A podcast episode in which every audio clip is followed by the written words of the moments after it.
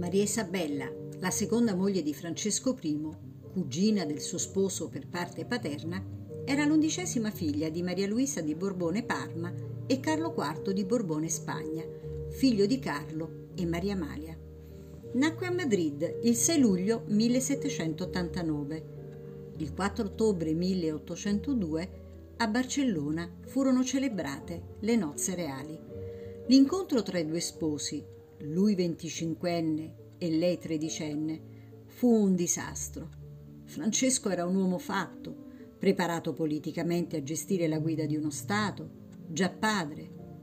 Isabella invece era una timida adolescente che non aveva ancora avuto la sua prima mestruazione, assolutamente priva di qualsivoglia visione politica, ancora legata ai giochi e ai sogni. Tornarono insieme a Napoli il futuro re e la sposa bambina.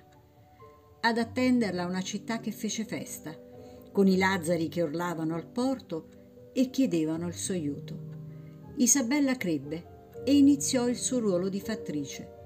Nel 1804, quando aveva soli 15 anni, nacque la prima figlia, Luisa Carlotta. Altre cinque femmine e sei maschi seguirono nel tempo, a ritmi incessanti Divenne regina nel 1825, ma fu regina per poco. In attesa di sedere sul trono, cercò di sistemare la figliolanza. Lo fece soprattutto rinsaldando i rapporti con la sua famiglia di origine.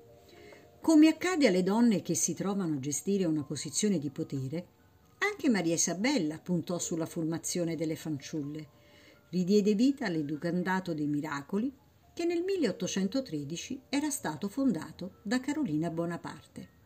Quest'ultima aveva fatto trasformare il chiostro grande del monastero di Santa Maria della Provvidenza e Miracoli in sede dell'educandato femminile Real Casa Carolina, dove si trasferirono le educande del collegio femminile di Aversa che era stato fondato da Giuseppe Bonaparte.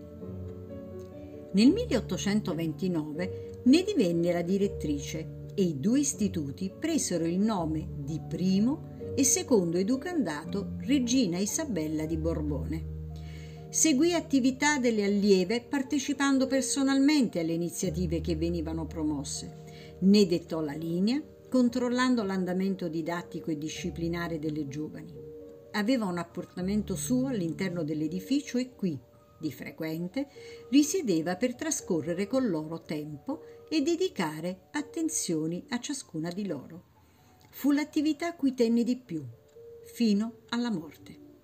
Da un lato le figlie della nobiltà e delle classi agiate negli educandati, e dall'altro presenza e cura per gli istituti che accoglievano le fanciulle povere. Pose sotto la sua ala protettiva le donne.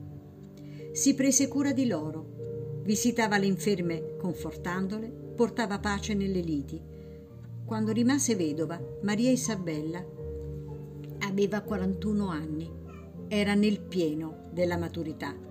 Da allora fu regina madre. Sposò nel 1839, morganaticamente, il giovane ufficiale capuano Francesco del Balzo, conte, rampollo di una delle più antiche ed illustri famiglie del regno, di 16 anni più giovane andarono ad abitare nella reggia di Capodimonte, dove condussero una vita quasi borghese. Qui Maria Isabella visse i suoi ultimi anni nella quiete della sua dimora, guardando dall'alto il golfo della sua bella Napoli.